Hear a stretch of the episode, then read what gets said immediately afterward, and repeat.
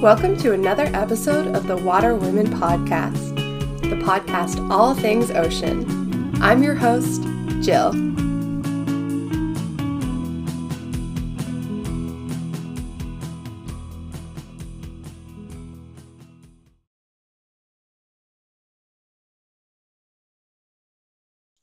Welcome on to the Water Women podcast. I am so excited to chat with you today. How about you start out by introducing yourself uh, and a little bit about what you do for our listeners? Sure. Um, so my name is Wanda, and I I actually live and work in London, uh, in England. I'm actually originally from Hungary, so um, there's a bit of an accent happening there. Um, and I moved moved to England in 2006. And um, after spending a couple of years just working, I actually went and studied a master uh, master degree in University of Brussels. So I actually moved back to the continent, and I did a two years uh, master's degree there in marine science. And then I spent a year in the Netherlands doing some uh, benthic uh, research, which was quite useful. Um, and then I moved back to England um, and I got introduced into the world of offshore work. so um, at first, I went to do some um, I basically worked at, uh, in, at the installation of wind farms, so like offshore sites, uh, mainly of uh, the Netherlands and Germany. Basically, the work was to, to carry out um, monitoring of sound, sound mitigation.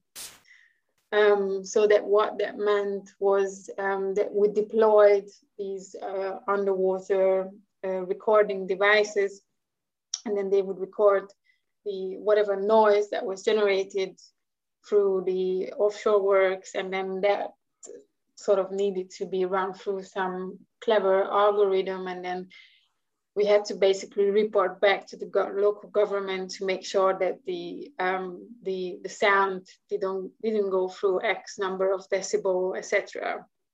So that was that was um, quite tough uh, here and there because basically if you work offshore, you are in an enclosed environment. So if you have no internet, then you have no internet. You only have X number of screws and X number of tools that you can use, then you only have that. You don't really have spare equipment. You won't necessarily have enough of whatever. So it was it was quite challenging in the sense that everything had to go right but most of the time something always went wrong. of course it did. Of course it did. Um, and you know, obviously the, all these works are are always around um, have to go around the weather weather patterns as well. So if there's high wind or significant wave X or whatever, then you can't do the work. Then you just sit around, etc. Um, but as much as I enjoyed the job, um, it was it was a bit tough because you had to go sort of away for X number of weeks and then you came back and then it was just trying to sort of organize your work life and your social life. Mm. is just uh, that's not something that's um, quite easy. And basically after i got married um, i just got to the point when i was like i can't do this anymore um, because it was just a, it's it's I mean, a lot. It's a lot yeah. sure. i mean i was in a very odd situation actually because the day two days after my wedding i was on a ship in oh. norway. Oh, so, my goodness. so that was i think that was the point uh, when when i just thought that i need to find something within the aquatic sciences of course but i need to do something else and so, um, as much as this may sound a bit strange, perhaps, but when you live in London, there's only one water body that uh, there is, and you don't have to travel X number of kilometers, and that was River Thames. And I and I thought that uh, well, there must be something living in there, or there, it must be interesting in a way that, um, you know, there must be something that you can do. And so I tried to apply to various jobs, mainly in the charity sector, sector, and and just try to get get my uh, foot in the door. And then eventually, after volunteering, actually, for a charity called Thames Estuary Partnership. Um, I, I was basically offered the job, which, which I, I still hold.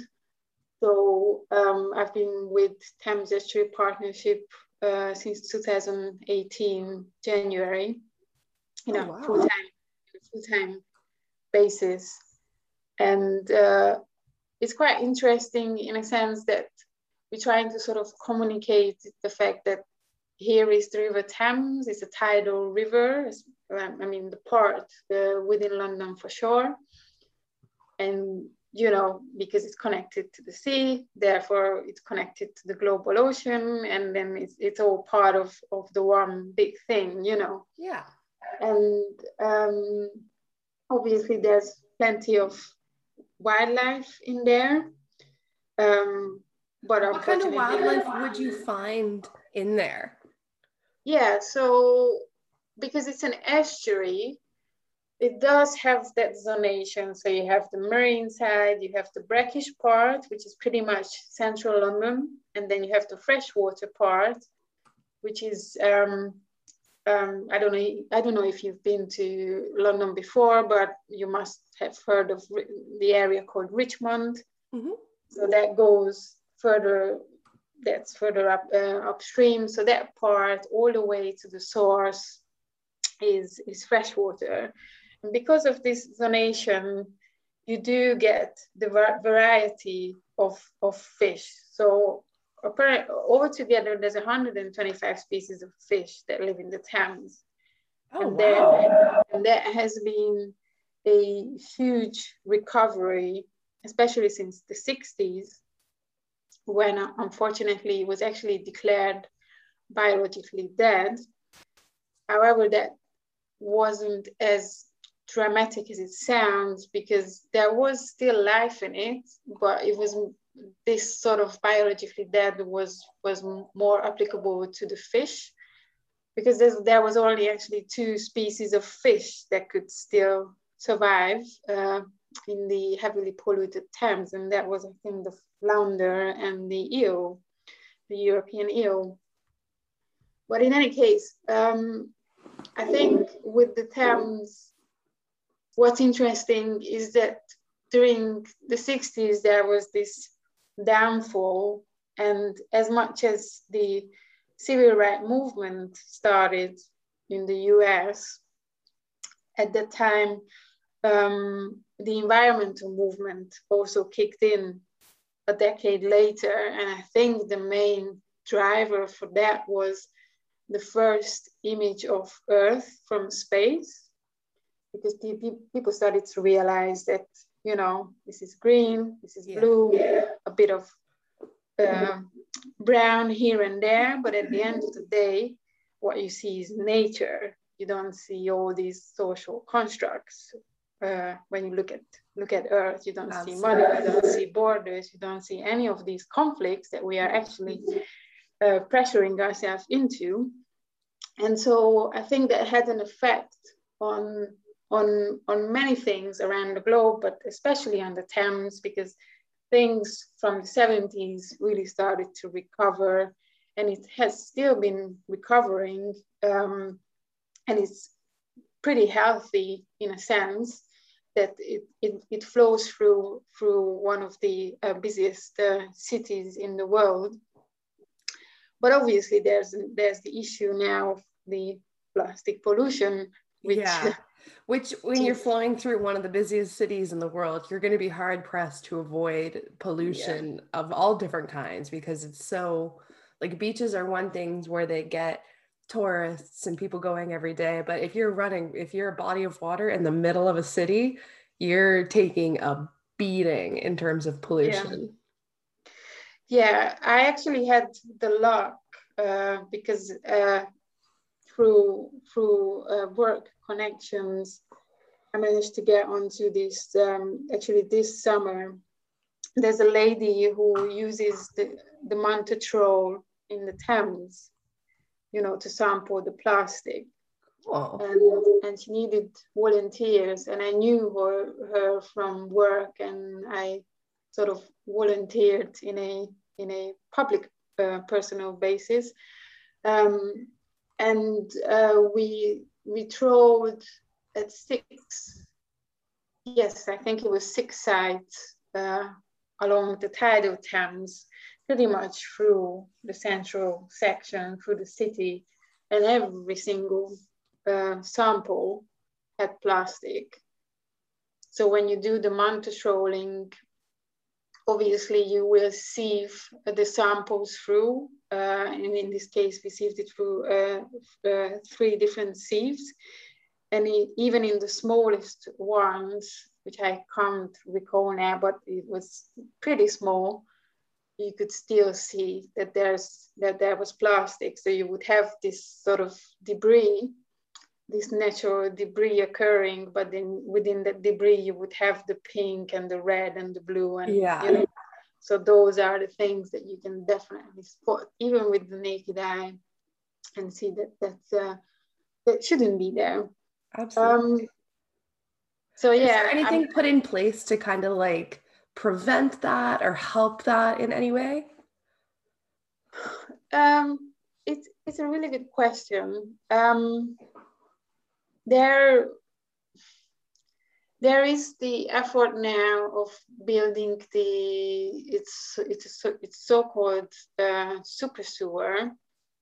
So it's it's called the uh, tideway tunnel, and basically what they're trying to do there is uh, to stop any uh, storm overflows going into into the river. Okay. And obviously, this is not just a problem of the Thames.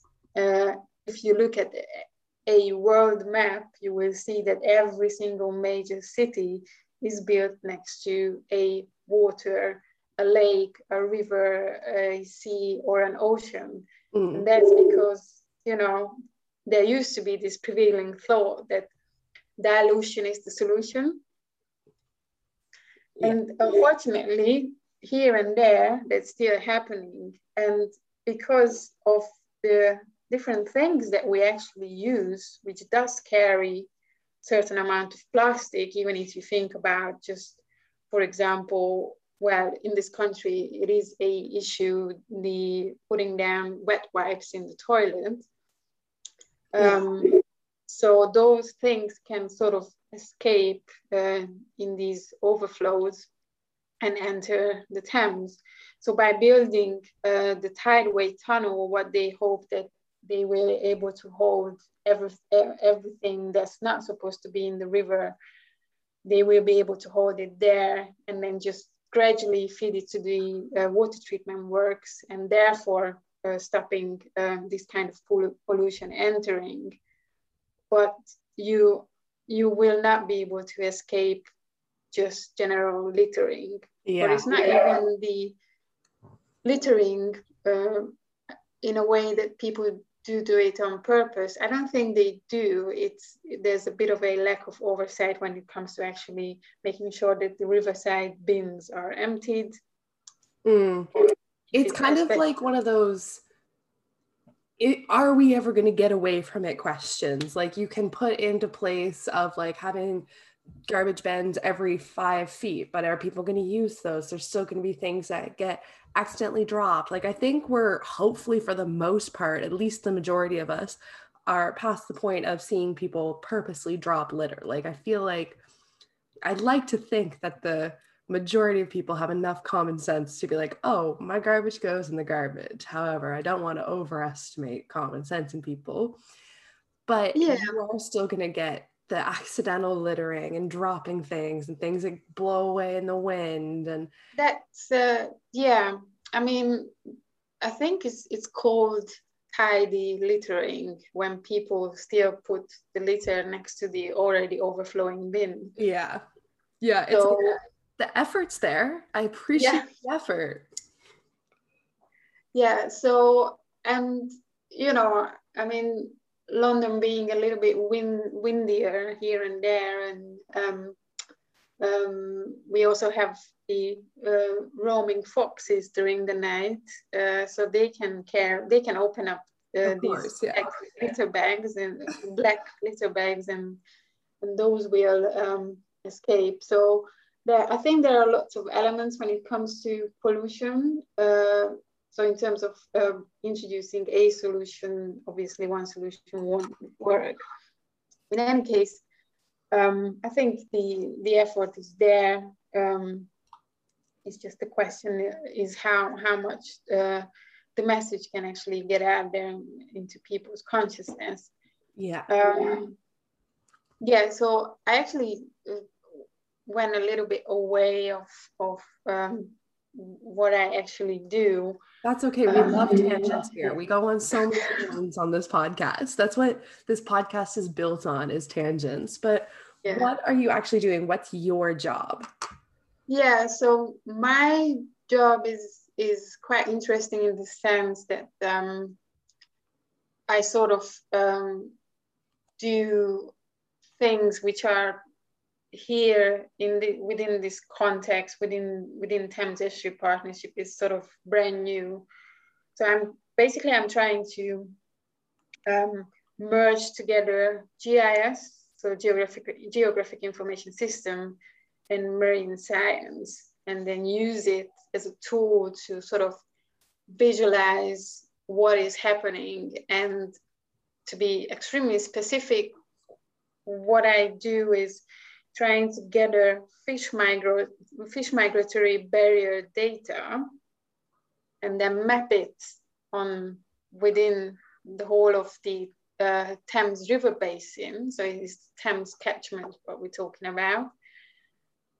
And then with that map being built, the idea is that that would reach uh, the stakeholders and the community, local community, whoever, and they can sort of use the map to try to understand how their local river, and I'm not just talking about the Thames, but also the Thames tributaries, how much they sort of disconnected. So let's say the European eel comes in from the North Sea and wants to swim up on the on the River Thames, but then after a while can't turn to the left into one of the tributaries because it's blocked with the weir or with the sluice or with the lock, then that's a problem. Yeah. yeah. And so the only way to solve that problem if first people have to know where these barriers are, what kind of barriers these are, how much they can actually mitigate by either removing it or installing a pass and then how, how beneficial to actually address a barrier at a location, because if let's say the, the habitat, the river habitat upstream from that from the uh, barrier is, is not suitable, then there's no point. Then you need to find somewhere where there's actually multiple benefits. Yeah. So in a nutshell, that's what I do within Thames Estuary Partnership, and I also focus on other things. If there's like a random need for a map, visualize something, um, um, and I just do various IT stuff as well. Um, just generally being a little bit more geeky when it comes to computers. Hey, that's important stuff. You've got a lot of people out here that are very like, oh, I just love the animals, but like you throw me in front of a computer I don't know what I'm doing. And so it's so important to have these people like you in here that are able to do that kind of stuff. Yeah, it's, it's actually quite interesting when it comes to, you know, what's your idea of being a aquatic scientist, whether if it's freshwater yep. or marine or estuarine. So there's the, the ideal of this is what, what I'm supposed to do and this is what I actually do and there's yep. a lot of element of oh i didn't think that i'm going to be doing this but i enjoy it Big so, time. I feel like there's always that big misconception when you're going into aquatic sciences of you're going to be in the water every day. You're going to be outside all the time. When in reality, you're looking at a computer screen 90% of the time. But that other 10% of the time really makes it worth it. Yeah.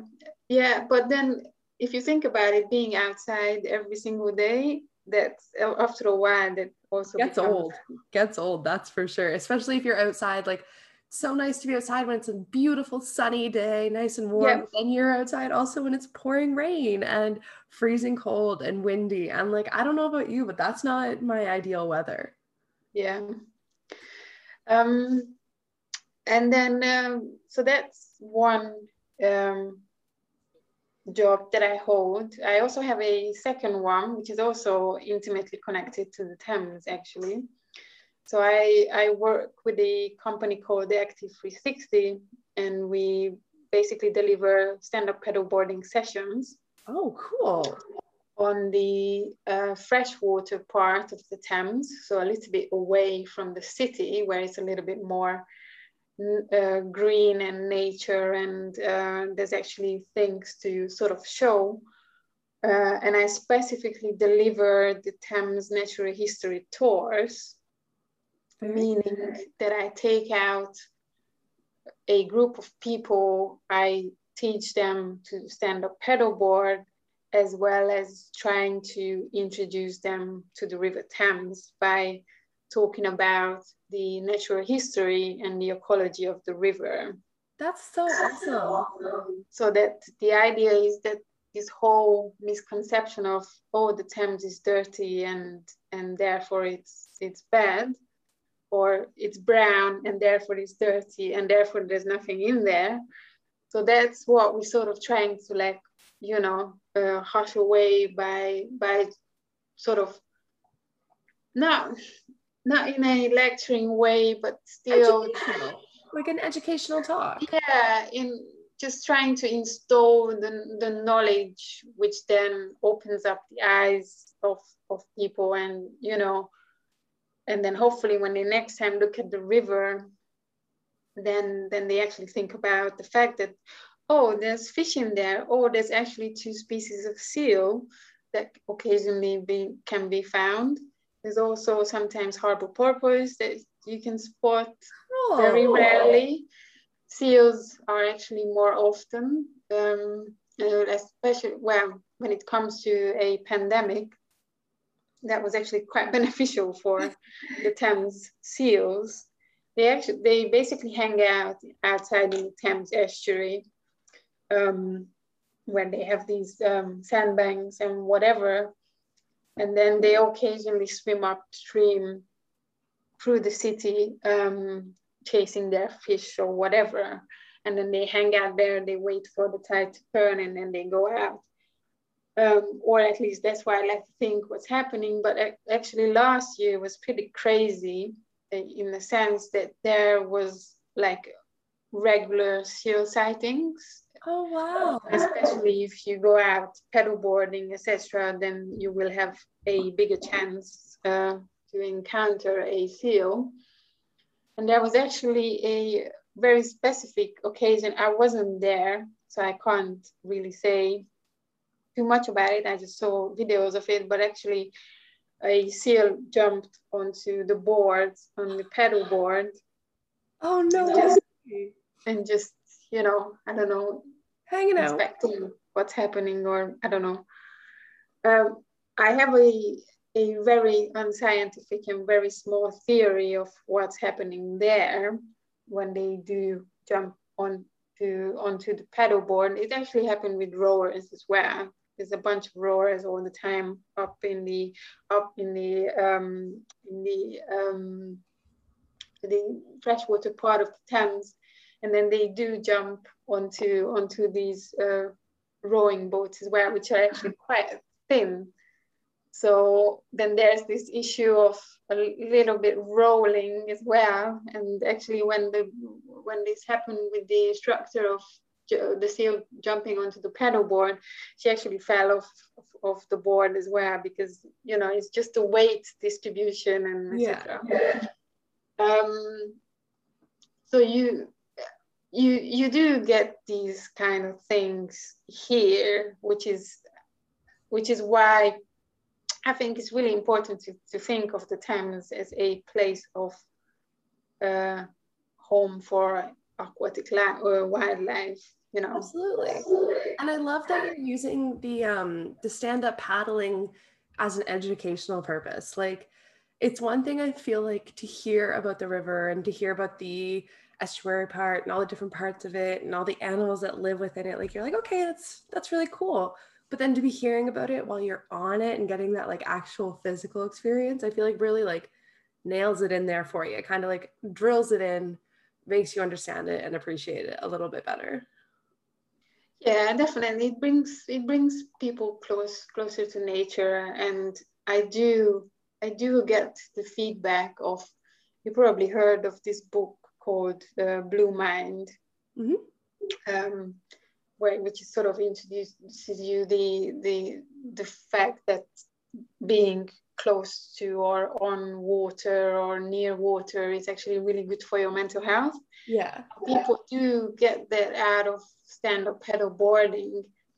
And I think it, it does have that element of of when you are on a paddle board, you don't really have the occasion or the opportunity to think about other things because at the end of the day you need to be able to just Focus. assess the yeah. environment around you you have to make sure that you know you you stay upright you turn when you need to turn etc and and this is a tidal river so we actually have to think about the tide as well yeah and so um, i think a lot of a lot of the the concept of the blue mind comes into the picture, as well as there's another psychological concept, which incidentally was actually developed by a Hungarian person.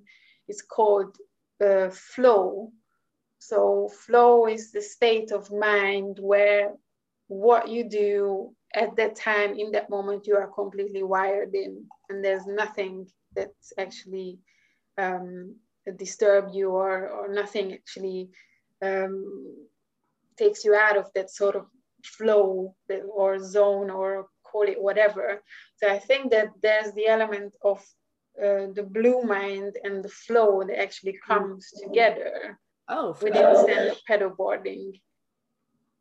Yeah. And then if you think about the the the the, net, the nature that actually surrounds you, then I think is the perfect package of of of just um, you know just having a quiet time for two hours or three hours, however the session, however long the session is. Absolutely. You definitely feel like totally refreshed after. And it's also like a workout. So you're getting like those endorphins. It's definitely an underrated workout for sure. Yeah every time I finish, like I'm like, oh, like I'll go out for a nice, relaxing paddleboard. Like, oh, it's so nice. And then I'm like getting out. I'm like, I can't feel my arms. How like what? Yeah. Like it's yeah. it's a workout. Yeah, it it definitely is. But it's like a relaxing you... one at the time. Like you don't notice you're working out. So before we head off here, if the, anyone wants to learn more about you and your job and what you do, is there anywhere they can follow you on social media or find you on the internet? Yeah, actually, I do have a Instagram account um, which is called Thames Peddler. Perfect. Or uh, on Twitter, it's uh, it's called um, Thames GIS because that's what I sort of more used to the, uh, um, the professional professional. Yeah, yeah, yeah. Um, and uh, the website for Thames Estuary Partnership is thamesestuarypartnership.org. Um, so that's where uh, people can sort of follow and, and, and look into things a little bit more. Perfect. Well, Wanda, it was so awesome getting to chat to you today. Thank you for coming on to Water Women Podcast, and I can't wait to share this episode. Thank you very much for having me. Thank you for listening to another episode of the Water Women Podcast. I love sharing these stories with you, and I love that you love to listen. Make sure, if you like the podcast, you're leaving a review and liking and subscribing to the podcast. It really helps us out. You can find us on Instagram and Facebook at Water Women Podcast and on Twitter at Water Women Pod. You can also check out more from us, including quizzes, blog posts, and shop our site at waterwomenpodcast.ca. Thanks again for listening, and until next week, stay salty.